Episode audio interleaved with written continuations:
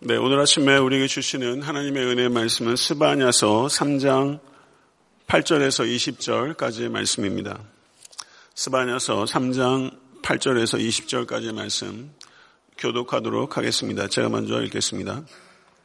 나 여호와가 말하노라 그러므로 내가 일어나 별할 때까지 너희는 나를 기다리라 내가 뜻을 정하고 나의 분노와 모든 진노를 쏟으려고 여러 나라를 소집하며 왕국들을 모으리라. 온 땅이 나의 질투의 불에 소멸되리라. 그때 내가 여러 백성의 입술을 깨끗하게 하여 그들이 다 여호와의 이름을 부르며 한 가지로 나를 섬기게 하리니 내게 구하는 백성들 곧 내가 흩은 자의 딸이 구스강 건너편에서부터 예물을 가지고 와서 내게 바칠지라. 그날에 내가 내게 범죄한 모든 행위로 말미암아 수치를 당하지 아니할 것은 그때 내가 내 가운데서 교만하여 자랑하는 자들을 제거하여 내가 나의 성산에서 다시는 교만하지 않게 할 것임이니라. 내가 곤고하고 가난한 백성을 내 가운데 남겨두리니 그들이 여호와 이름을 의탁하여 보호를 받을지라. 이스라엘의 남은 자는 악을 행하지 아니하며 거짓을 말하지 아니하며 입에 거짓된 혀가 없으며 먹고 누울지라도 그들을 두렵게 할 자가 없으리라. 시온에 따라 노래할지어다 이스라엘아 기쁘게 부를지어다 예루살렘 따라 전심으로 기뻐하며 즐거워할지어다. 여호와가 내 형벌을 제거하였고 내 원수를 쫓아냈으며 이스라엘 왕 여호와가 내 가운데 계시니 내가 다시는 화를 당할까 두려워하지 아니할 것이라. 그날의 사람이 예루살렘에 이르기를 두려워하지 말라. 시온아 내 손을 늘어뜨리지 말라. 너의 하나님 여호와가 너의 가운데 계시니 그는 구원을 베푸실 전능자이시라. 그가 너로 말미암아 기쁨을 이기지 못하시며 너를 잠잠히 사랑하시며 너로 말미암아 즐거이 부르며 기뻐하시리라 하리라. 내가 절규로 말미암아 근심하는 자들을 모으리니 그들은 내게 속한 자라. 그들에게 지워진 짐이 치욕이 되었느니라. 그때 내가 너를 괴롭게 하는 자를 다 벌하고 저는 자를 구원하며 쫓겨난 자를 모으며 온 세상에서 수욕받는 자에게 칭찬과 명성을 얻게 하리라. 다 같이 내가 그때 너희를 이끌고 그때 너희를 모을지라. 내가 너희 목전에서 너희의 사로잡힘을 돌이킬 때 너희에게 천하만민 가운데서 명성과 칭찬을 얻게 하리라. 여호와의 말이니라. 아멘. 하나님의 말씀입니다. 네, 가을이 참 좋은데 오늘 아침은 좀 많이 추운 것 같습니다. 가을, 어, 겨, 가을에 건강하실 수 있게 되길 바랍니다. 아, 오늘 본 말씀 스바냐서 3장 8절에서 20절의 말씀은 스바냐서의 제일 마지막 부분에 해당합니다. 근데 8절을 보시게 되면 나 여호와가 말하노라 이렇게 시작해서 제일 마지막 절에 나 여호와의 말이니라 이렇게 맞춰주고 있는 것을 볼 수 있습니다. 이렇게 제일 앞과 제일 뒤가 같은 수미상관법이라고 저희가 예전에 국어 시간에 배운 적이 있는데요. 아, 이렇게 하나의 의미 단위를 구성하고 있다는 것을 이렇게 표현을 통해서 우리가 생각할 수 있는 것입니다. 아, 스바냐서를 보게 되면 어, 이방과 이스라엘의 이말 하나님의 두려운 심판에 대해서 예고를 해왔습니다. 그리고 그 심판의 절정이 3장 8절에 기록되어 있습니다. 3장 8절을 다시 한번 보시기 바랍니다. 나 여호와가 말하노라. 그러므로 내가 일어나 벌할 때까지 너희는 나를 기다리라. 내가 뜻을 정하고 나의 분노와 모든 진노를 쏟으려고 여러 나라를 소집하여 왕국들을 모으리라. 온 땅이 나의 질투의 불에 소멸되리라. 아멘. 성도 여러분, 하나님의 모든 말씀에 아멘 하실 수 있는 여러분과 제가 될 수 있게 되기를 바랍니다. 하나님께서는 심판의 하나님이심을 8절은 분명하게 우리에게 이야기를 하고 있습니다. 그리고 하나님의 심판은 유대뿐 아니라 여러 나라의 죄에 대해서 모두 하나님께서 죄에 대해서 결코 중립적이지 아니하신 하나님이시라고 우리에게 이야기를 하고 있습니다. 하나님의 질투는 우상 숭배에 대한 것이고 우상 숭배로부터 회개하지 않는 자는 하나님께서 분노와 진노의 불을 내리셔서 심판하신다. 이렇게 우리에게 말씀하고 계신 것입니다. 17세기 바로크 시대 독일 시인 가운데 프레드리히 본 로가우라는 사람이 이런 말을 남겼습니다. 하나님의 맷돌은 비록 느리게 돌아가지만 아무리 작은 것도 갈아내며 하나님은 인내로 기다리고 계시지만 하나도 놓치지 않고 모든 것을 정확하게 갈아내신다. 이렇게 말을 했습니다. 하나님의 맷돌은 역사의 맷돌입니다. 이 맷돌은 매우 천천히 돌아가는 것 같지만 하나님께서 정확하게 갈아내신다. 하나님의 공의는 반드시 이 땅에 정확하게 완성될 것을 믿으실 수 있는 모든 권속되실 수 있게 되기를 간절히 바랍니다. 죄에 대해서 심판하시는 의로우신 하나님을 경외하시고 그 하나님을 동시에 사랑하시는 권속 되십시오. 그리고 하나님의 심판에 대해서 확신과 긴박감을 가지고 여러분의 입으로 그리고 삶으로 하나님의 심판을 그리고 구원을 증거하시는 우리 모두가 될 수 있게 되기를 간절히 바랍니다. 이렇게 8절에서 하나님의 심판에 대해서 집약적으로 이야기했던 스바냐가 9절의 말씀을 보시게 되면 거기에 대반전이 일어나고 있는 것을 볼 수 있습니다. 하나님의 심판에서 하나님의 구원으로 도련하게 방향을 전환하고 있는 것을 우리가 볼 수 있습니다. 하나님의 궁극적인 뜻은 죽음에 있는 것이 아니라 생명에 있고 그리고 심판에 있는 것이 아니라 구원에 있기 때문에 8절에서 9절로 급격하게 전환이 일어나고 있는 것을 우리가 볼 수 있습니다. 9절과 10절의 말씀을 한번 다시 한번 읽어보도록 하겠습니다. 그때 내가 여러 백성의 입술을 깨끗하게 하여 그들이 다 여호와의 이름을 부르며 한 가지로 나를 섬기게 하리니 내게 구하는 백성들 곧 내가 흩은 자의 딸이 구수강 건너편에서부터 예물을 가지고 와서 내게 바칠지라. 아멘. 여기서 9절과 10절의 말씀을 보시게 되면 여기서 여러 백성이라는 표현이 나오고 있습니다. 그리고 내가 흩은 자의 딸이 구수강 건너편에서부터 올 것이다. 이것은 모든 나라의 회복을 언급하고 있는 것입니다. 여기서 그때라고 표현이 있는데요. 19절을 보셔도 그때라는 말이 있고 20절을 보셔도 그때라는 표현이 두 번 등장하게 됩니다.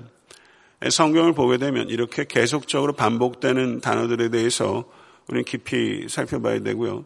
11절을 보게 되면 그날에라고 표현되고 있는 것을 볼 수 있습니다. 그러면 그때는 어떤 때를 말하는 것입니까? 하나님의 언약이 성취되는 때요. 역사가 완성되는 종말의 때를 가리키는 것입니다. 사랑하는 성도 여러분, 모쪼록 그때를 예비하고 살아가신 모든 권속되실 수 있게 되기를 바랍니다. 여기서 9절과 10절을 보게 되면 여러 백성의 입술을 깨끗하게 할 것이다. 그리고 다 여호와의 이름을 부르며 한 가지로 나를 섬기게 될 것이다. 이렇게 이야기를 하고 있습니다. 그리고 흩은 자들이 돌아오게 될 것이다. 창세기에서 언제 언어의 혼돈이 벌어지고 백성들이 흩어지게 되었습니까? 창세기 11장의 바벨탑 사건을 통해서 사람들이 교만해서 하늘에 닿고자 해서 반역했을 때 그때 하나님께서 그들을 징벌하시고 언어가 혼란됐고 그리고 세상 전역으로 사람들이 흩어지게 된 것입니다. 오늘 본 말씀 스바냐서 3장 9절에서 10절의 말씀은 바로 창세기 11장의 사건이 역전되는 사건에 대한 그 예언이다 이렇게 말할 수 있고 바벨탑 사건을 통해서 언어의 혼란이 일어났는데 마지막 때 언어가 단일해질 것이고 그리고 구수강 건너편에서부터도 사람이 올 것이다. 이것은 가장 먼 곳에 있는 이방인들로 돌아와서 하나님께 한 가지로 예배하게 될 것이다. 이것을 예언하고 있는 것입니다. 하나님의 지혜와 능력이 이것을 성취하실 것이라는 것을 믿으실 수 있는 여러분과 제가 될 수 있게 되기를 간절히 바랍니다. 신약 성경에 보게 되면 사도행전 2장에 성령 강림 사건이 오순절 때 나타나게 됩니다. 그때 어떤 일이 벌어집니까? 사람들이 언어가 바뀌게 됩니다. 그래서 서로 알아듣게끔 된 것이죠. 그리고 우리 주 예수 그리스도께서 화목 제물로 헌신하심으로 말미암아 이 땅의 이방인과 그리고 유대인의 장벽이 무너지고 이방인이든 유대인이든 예수를 믿는 자는 모두 하나님의 권속이요 천국 시민이 된 것을 믿으실 수되 간절히 바랍니다. 이와 같이 이방인과 유대인이 차별이 없이 동등한 시민과 동등한 하나님의 권속이 되었고 이 말씀에 대한 완전한 성취는 예수 그리스도께서 이 땅에 재림하실 때 성취가 되는 것을 믿으실 수 있는 모든 권속 되실 수 있게 되기를 간절히 바랍니다. 11절에서 13절의 말씀을 보게 되면 9절과 어, 10절이 열방의 회복을 예언한 것이라면 11절에서부터 13절은 이스라엘의 회복에 대해서 말씀하고 있는 부분입니다. 11절에서부터 아, 13절의 말씀을 다시 한번 아, 읽어보도록 하겠습니다. 11절에서 13절. 시작. 그날에 내가 내게 범죄한 모든 행위로 말미암아 수치를 당하지 아니할 것은 그때 내가 내 가운데서 교만하여 자랑하는 자들을 제거하여 내가 나의 성산에서 다시는 교만하지 않게 할 것임이니라. 내가 곤고하고 가난한 백성을 내 가운데에 남겨두리니 그들이 여호와의 이름을 의탁하여 보호를 받을지라. 이스라엘의 남은 자는 악을 행하지 아니하며 거짓을 말하지 아니하며 입에 거짓된 혀가 없으며 먹고 누울지라도 그들을 두렵게 할 자가 없으리로다. 아멘. 아, 여기서 보시게 되면 이스라엘 백성들이 수치를 당하지 않게 될 것이다. 그리고 하나님의 성산이 교만한 자들이 거기에서 제거가 될 것이다. 이스라엘 백성들이 불신과 불순종으로 말미암아 수치를 당하는 것이 피할 수 없지만 그리고 그 수치 당하는 일들이 끝나게 될 것이다. 그리고 이스라엘 백성들이 교만하여져서 하나님을 필요로 하지 않는 일들이 벌어졌지만 하나님께서 하나님의 성산인 예루살렘을 깨끗하게 하실 것이다. 이렇게 말씀하고 있습니다. 예루살렘의 회복이 일어날 때 온 세상의 회복이 일어난다는 것입니다. 이것은 교회가 회복될 때 온 세상의 회복이 일어난다는 뜻입니다. 교회의 회복은 세상의 회복의 전제이고 교회의 회복은 우리 각자의 회복에서부터 시작되는 줄로 믿으시기를 간절히 바랍니다. 개인의 회복은 개인의 예배의 회복에서부터 시작되는 것입니다. 이 자리에 계신 모든 권속들의 예배가 진정으로 회복될 수 있게 되기를 간절히 바라고 살아계신 하나님을 만나시는 이 예배가 될 수 있게 되기를 바랍니다. 12절을 보게 되면 내가 곤고하고 가난한 백성을 내 가운데 남겨두리니 그들이 여호와의 이름을 의탁하여 보호를 받을지라 이렇게 말하고 있습니다. 곤고하고 가난한 백성이란 이 말은 경건한 사람을 의미하는 것입니다. 그렇다면 누가 경건한 사람입니까? 여호와의 하나님의 이름을 의탁하는 사람, 그 사람이 경건한 사람입니다. 여호와의 하나님의 이름을 부를 뿐만 아니라 여호와의 하나님의 이름을 의탁하십시오. 그러면 하나님께서 이름을 의탁하는 자를 구원하실 뿐만 아니라 그들을 보호하신다라고 우리에게 약속하셨습니다. 이사에서 57장 13절의 말씀은 이렇게 우리에게 이야기합니다.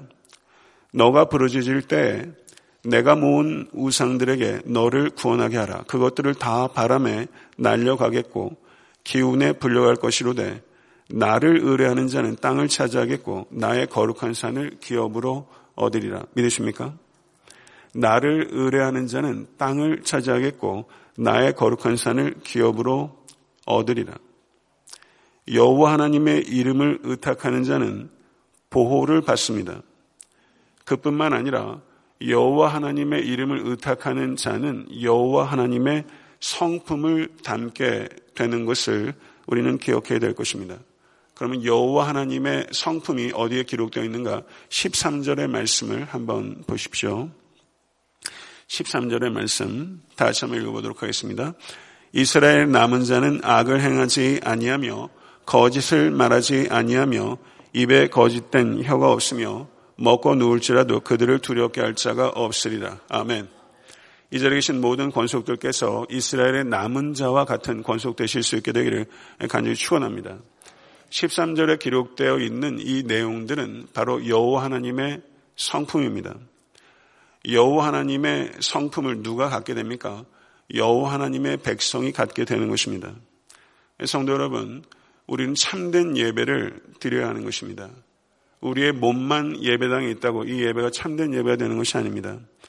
그리고 하나님께 드리는 참된 예배는 반드시 참된 삶으로 이어질 수밖에 없습니다. 그렇기 때문에 우리의 예배는 우리의 윤리와 밀접하게 연관이 되는 것입니다. 순결하게 예배 드리십시오. 그러면 하나님께 순종하는 삶으로 이어질 수밖에 없습니다. 그렇기 때문에 그리스도인의 윤리는 그리스도인의 예배의 열매입니다. 바르게 예배하면서 바르게 살지 못할 수, 살지 않을 수 없습니다.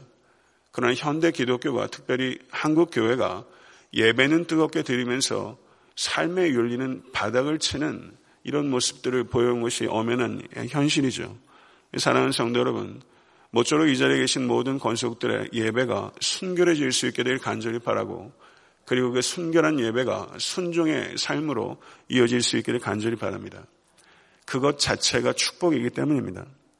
순종을 통해서 우리가 무엇을 얻는 게 축복이 아니라 우리가 순결한 예배를 통해서 하나님께 순종하는 삶을 살아가는 것 자체가 축복이라는 것을 기억하실 수 있게 되기를 간절히 바랍니다. 그렇기 때문에 세상 철학에도 윤리학이라는 과목들이 있어요. 매우 중요한 학문의 한 분과라고 할 수 있습니다. 세상의 윤리는 의지의 윤리라고 말해도 결코 틀린 것이 아닐 것입니다. 그러나 성도 여러분, 성경의 윤리는 어떻게 우리가 의지를 가진다고 원수를 사랑하며 핍박하는 자를 위해서 기도할 수 있겠습니까? 악을 악으로 욕을 욕으로 갚지 않는 것은 어떠한 성인 군자의 의지로도 될 수 있는 차원이 아닙니다. 성경에서 얘기하는 명령은 의지의 윤리가 아니라 성령의 윤리이고 그것은 은혜의 윤리입니다. 은혜가 아니면 절대 원수를 사랑하려고 하는 추구 자체를 가질 수 없고 근데 은혜를 받으면 받을수록 나를 핍박하는 자들에 대한 증오가 불쌍한 연민으로 바뀌게 되고 그리고 그들을 위해서 기도하게 되는 것이죠. 예, 성도 여러분, 하나님과의 관계가 온전해지면 삶은 온전해지게 되는 것입니다. 그것은 불가피한 결과입니다. 느릴지라도 반드시 온전한 예배는 온전한 삶으로 나타나게 되는 것입니다. 하나님과의 관계가 온전해지면 온전한 삶이 이루어지는 것이고 만약에 우리의 삶이 온전하지 못하면 하나님과의 관계에 문제가 있다는 뜻입니다. 이것을 깊이 기억하시고 은혜로 더욱더 바르게 살아가는 이 자리에 계신 모든 권속되실 수 있게 되기를 간절히 축원합니다. 14절에서 16절의 말씀을 보게 되면 시온의 딸들아 기뻐하라 이렇게 표현하고 있습니다. 예루살렘이 어떤 지경에 있습니까? 예루살렘은 우상숭배와 부도덕과 포악으로 더럽혀져 있습니다. 그런데 다시 이 예루살렘이 시온의 딸로 사랑받는 딸로 회복되게 될 것이다. 시온에 따라 노래할지어다 이스라엘아 기쁘게 부를지어다 예루살렘 따라 전심으로 기뻐하며 즐거워할지어다. 이렇게 이야기하고 있는 것이죠. 여호와가 내 형벌을 제거하였고 내 원수를 쫓아냈으며 이스라엘왕 여호와가 너의 가운데 계시니 내가 다시는 화를 당하게 당할까 두려워하지 아니할 것이라.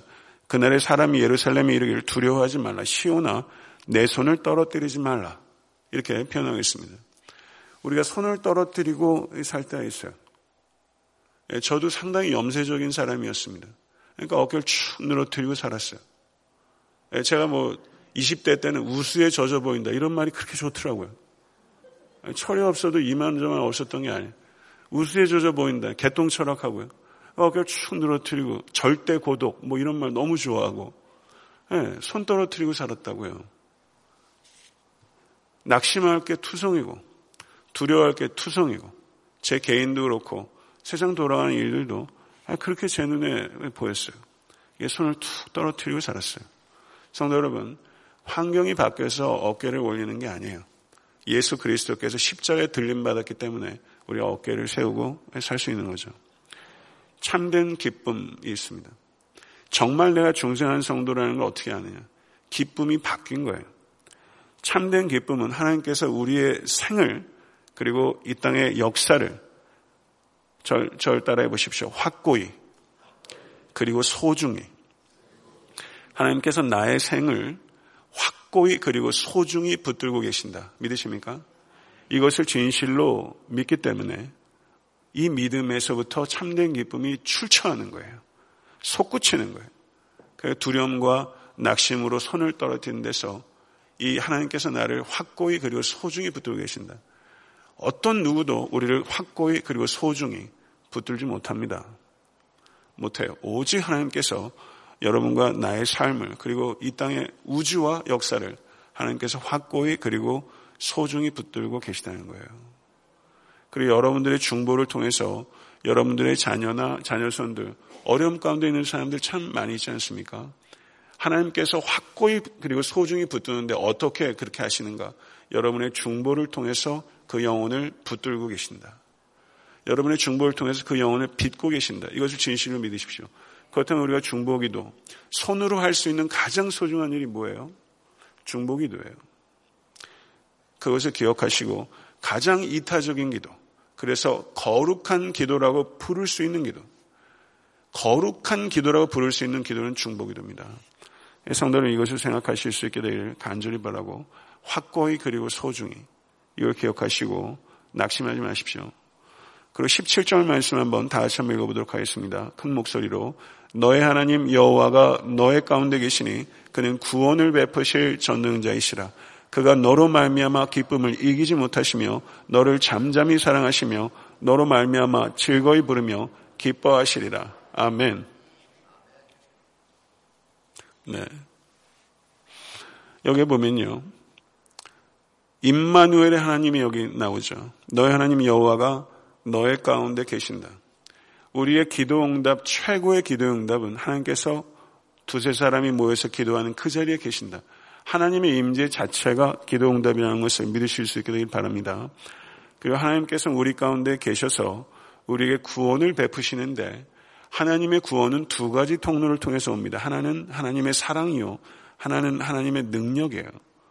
사랑만 있거나 능력만 있다면 우리 문제는 해결되지 않습니다.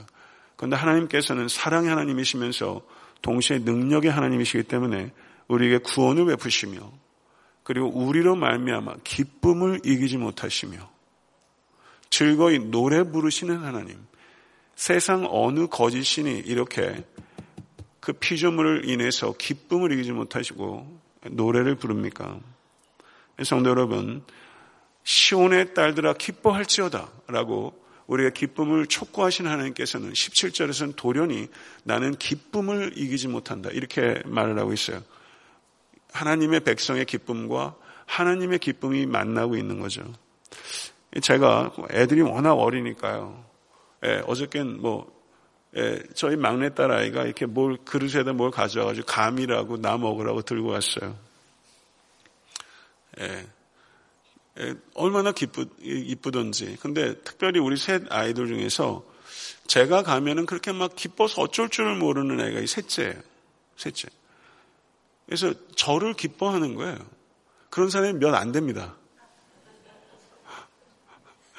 그러니까 제가 만약에 출장 갔다 오거나 그러면 절 좀 반색해 주세요. 예, 그냥 기뻐해 주는 거예요. 그것처럼 기분 좋은 게 어딨어요. 뭐 그 돈 드는 일도 아닌데. 한국 사람들 이렇게 마음은 안 그런데 표현을 못 한다. 그거 좀 생각을 바꾸세요. 표현 안 되는 거는 마음이 없는 거 아니에요, 혹시? 그냥 이렇게 보면은 좀 기뻐하고, 괜히 안보하고, 어떻게 요즘 잘 지내세요? 네, 날씨 추운데 어떻게 건강 괜찮으시고요. 예전에 했던 말들을 좀 기억하면서 그 말을 가지고 클릭해서 좀 묻는 거죠. 그냥 빈말 던지지 말고 말 한마디를 가지고도 좀 그렇게 확실히 그런 것 같아요. 누군가가 나를 기뻐해 줄 때 그게 제일 기쁘더라고요. 가까운 사람한테 제일 그렇게 못하게, 못하더라고요. 그래서 좀 기뻐해 주는 거. 하나님을 제일 기뻐하십시오. 하나님을 기뻐하는 사람이 어떻게 하나님의 사람들을 기뻐하지 않을 수 있어요? 이게 우리가 너무 이렇게 무감각하고 이렇게 감정적으로 이렇게 다운돼 있고 그 표현이 빈곤한 거 한국 사람은 다 그래 이거 아닌 것 같아요. 하나님을 더 크게 기뻐하시면서 사람을 기뻐하고 예, 그리고 성도들을 대해서 기뻐하고 옆에 아 김 집사님 우리 위해 있어서 너무 기뻐 이런 거죠. 너무 다채로운 제가 예전에 읽었던 책 중에 그런 얘기가 있어요. 목사님이 설교하는데 예, 어떤 사람은 이렇게 노동으로 말미암아 기름 냄새가 풀풀 나고 어떤 할머니는 밍크 코트를 곱게 차려입고 따스한 햇볕 앞에서 설교 들으면서 졸고 있고 뭐 그런 다채로운 이야기들을 이렇게 쭉 그리더라고요. 제가 경험했던 미국 교회 하나는 한 80대 되신 할아버지가 막 피아노를 치시는데 그 옆에서 깻잎 머리를 한, 한 17살 정도 되는 남자아이가 또 거기에서 바이올린을 하고 있고 그 어색한 그림이 저한테는 너무 조화롭게 보이는 거 있죠. 교회 내에서. 저는 좀 이렇게 다채로운 모습들이 우리 가운데 있고 서로를 좀 기뻐했으면 좋겠어요. 그 many colored란 말이 죠 다채로움이 있는 것에 대해서 우리가 좀 기뻐하는 거. 주변에 누가 있는지 관심도 좀 가지시고 너무 관심들을 안 갖는 것 같아요. 옆에 누가 있는지 안색을 안 살펴요. 안색 좀 살피세요. 주변 사람들. 그래야 기쁨이 생깁니다. 예. 이 손을 좀 여담입니다만은 저에게도 가끔 오셨던 그 미주 성결교회 총무로 일하셨던 박승로 목사님이라는 분이 있어요. 그분이 55세입니다. 근데 교단 총무로 두 텀을 마치고 6년 마치고 은퇴했어요. 그러니까 뭐 개척하기도 어렵고 어디 교회 청빙한 데도 없고 되게 애매하시다가 한국의 인천 앞바다에 이작도라는 섬이 있대요. 이작도. 예, 거기로 청빙돼서 가셨어요. 예, 그 시골 할머니들, 섬 할머니들 쫙 해가지고 사진을 찍어 전교인 사진 딱 찍었는데 그래도 선배 목사가 참 목회 끝자리 가야 될 자리 잘 갔다. 제가 그런 생각이 들고 좋게 봤어요. 광선에서 시작한 목회가 섬에서 마치게 되는 거예요. 이분은 목회를 이렇게 남들이 아 목회 잘하신다. 목회가 이렇게 마음껏 일, 일 못하셨어요. 항상 어렵게 어렵게 하셨는데 어쨌든 강산에서 시작해서 이작도라는 섬에서 마치는데 이 목사님이 굉장히 그림을 잘 그립니다. 그래서 그, 그 삼성 노트 가지고 그림을 그려요. 근데 제 눈에 제가 그림 전문가는 아니지만 이게 상당히 그림을 이렇게 포착을 잘 하시더라고요. 근데 그 교회 권사님이래요. 손을 다섯 개를 이렇게 그렸는데 제가 지난주에 노동자의 손에 대해서 설교했죠. 기억하세요? 예, 이렇게 불을 쬐는 손 다섯 개가 막 그냥 굽을 대로 굽어가지고 막 손톱도 변형이 일어나고 그런 아주 투박하고 그런 손들이 이렇게 그려진 그림을 하나 이렇게 올려놓으셨더라고요. 자기가 배를 타고 이작도를 들어갈 때 배 풍경도 그리고 그러면서 사람의 손이 여러분 보이세요? 저는 성도님들하고 악수려면 느껴지는 게 있잖아요. 아, 이게 노동으로, 이렇게, 노동으로 단련된 손이다. 이 손은 펜만 잡았던 손이다. 그게 잡으면 느껴지는 거예요. 어떤 손은 되게 따뜻하고 어떤 손은 되게 차갑습니다. 제 손도 이렇게 열이 많아요. 사람에 대해서 관심 자체를 안 갖는 거, 그게 어떻게 가능한가? 그리스도인인데. 그리고 성도에 대해서 그런 관심을 안 갖는데, 원수에 대해서 어떻게 관심을 갖습니까? 원수를 어떻게 사랑합니까? 그게 도대체 가능한 겁니까? 그러면 저는 원수 사랑하는 말을 하나님의 말씀을 정말 우리가 믿는가? 묻고 싶어요. 원수를 사랑하는 사람이 제가 만약에 외계인이라고 한번 생각해 보세요. 여기 딱 떨어졌어. 성경을 봤어. 원수를 사랑하라. 그 질문을 했어요. 원수를 사랑하는 사람을 만나려면 도대체 어딜 가야 합니까? 그럼 사람들이 교회에 가보세요. 이렇게 얘기할 사람 요즘 있습니까? 그럼 원수 사랑하는 사람은 도대체 어디 가서 찾아야 돼요? 이건 뭐 희귀동물이에요? 뭐예요? 원수 사랑하는 사람 어디에서 찾아야 됩니까? 만약에 누군가 진지하게, 진지하게 묻는다면 세상 사람들이 뭐라고 말할까요? 원수처럼 싸우는 사람들은 교회에서 찾을 수 있습니다. 이렇게 하면 얘기하지 않겠어요? 예, 누가 그러더라고요. 주여, 주여 하고 주차장에서는 죽여, 죽여 한다고 교회 사람들이. 이렇게 그래서 제가 좀 여담입니다만 서로에 대한 관심을 좀 갖는 거죠. 저는 용서라는 거창한 말 하고 싶지 않아요. 용납에 대해서 얘기하고 싶고. 예. 그래서 용납하고 사과, 용서를 구하는 거 얘기하는 게 아니라 사과할 줄 아는 거. 사과할 줄. 부부간에도 사과하는 거 참 어렵더라고요. 예. 저도 이제 철없을 때 저희 부친이 저한테 그런 얘기를 했어요. 제가 이렇게 사과하는 걸 잘 못한다고 그런 얘기 제가 질책 들었어. 너는 어떻게 네 입만 하냐고 그런 얘기도 많이 들었고. 밖에 나가서 먹을 걸 사오면 꼭 저 먹을 걸만 사가지고 제 방으로 쏙 들어가고 제가 그랬나 봐요. 예, 그랬대요. 예, 성도 여러분, 모쪼록 관심을 가지고 용납하고 아임 소리 잘 하시고 그리고 성도의 손도 좀 살피시고 안색도 살피시고 눈빛도 좀 살피시고 이 눈이 충혈되어 있는지 아닌지 그게 안색이 안 보이세요? 좀 살펴주셨으면 좋겠어요. 그래서 그게 가정으로 목장으로 이웃에게로 원수에게로 국가에게로 민족에게로 확장되는 거죠. 저는 대한민국 민족과 나라를 위해서 기도한다는 게 어떨 땐 너무 공허해요. 너무 공허해요. 그런 얘기 하는 거 쉬워요. 근데 너무 공허해요. 왜냐하면 옆에 있는 가족도 우리가 진실되게 사랑하지 못하니까 그런 생각이 듭니다. 모쪼록 임마누엘 하나님께서 우리 가운데 계시고 사랑과 능력으로 우리를 구원하시고 기쁨을 이기지 못하시는 이 풍성한 감정을 가지고 계신 하나님 생각하면서 여러분과 저의 감정도 좀 풍성해져야 됩니다. 하나님을 기뻐하실 수 있게 간절히 바랍니다. 그것이 하나님께 가장 큰 기쁨이 됩니다. 18절에서 20절 말씀 보세요. 다 같이 읽겠습니다. 내가 절기로 말미암아 근심하는 자들을 모으리니 그들은 내게 속한 자라 그들에게 지어진 점이 치욕이 되었느니라. 그때 내가 너를 괴롭게 하는 자를 다 벌하고 저는 자를 구원하며 쫓겨난 자를 모으며 온 세상에서 수육받는 자에게 칭찬과 명성을 얻게 하리라.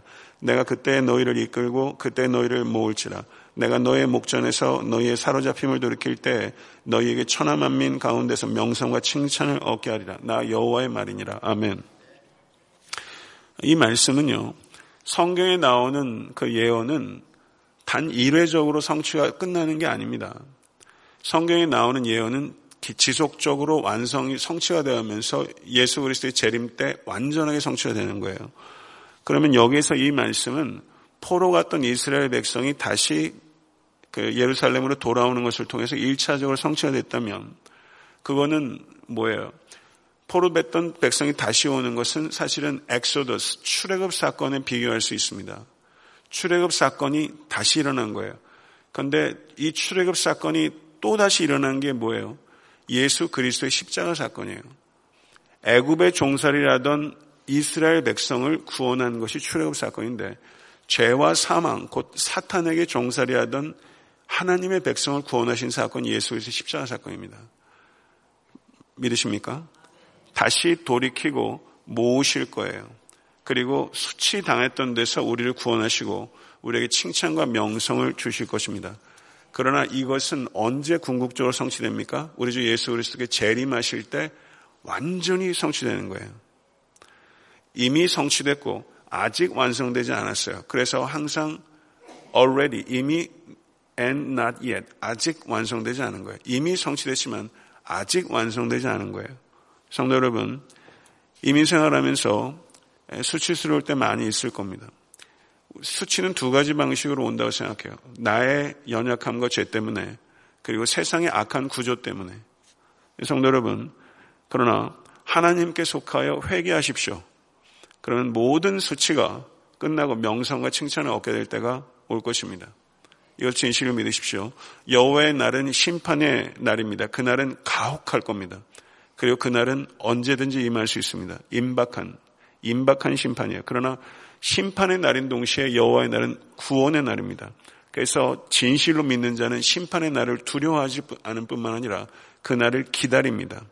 그리고 그날에 의로운 자와 악한 자가 구별되게 될 것이며 모든 피조물들이 예수의 발 아래 굴복하게 될 것이고 사는 성들 그날을 기다리시면서 여호와를 찾으시고 공의와 겸손을 구하시고 여호와 하나님을 기뻐하시는 권속되실 수 간절히 바랍니다. 에스바냐서를 이렇게 마쳤습니다. 미흡한 점이 있지만 또 성경 66권 가운데 한 권을 마치게 돼서 개인적으로 기쁘게 생각합니다. 모쪼록 성도 여러분 한 권 한 권 마칠 때 하나님의 구속사에 대해서 더 이해하고 하나님의 성품과 능력을 더 신뢰하는 여러분과 제가 될 수 있게 되기를 간절히 축원합니다. 주님 가르쳐 주신 기도로 예배를 마치겠습니다.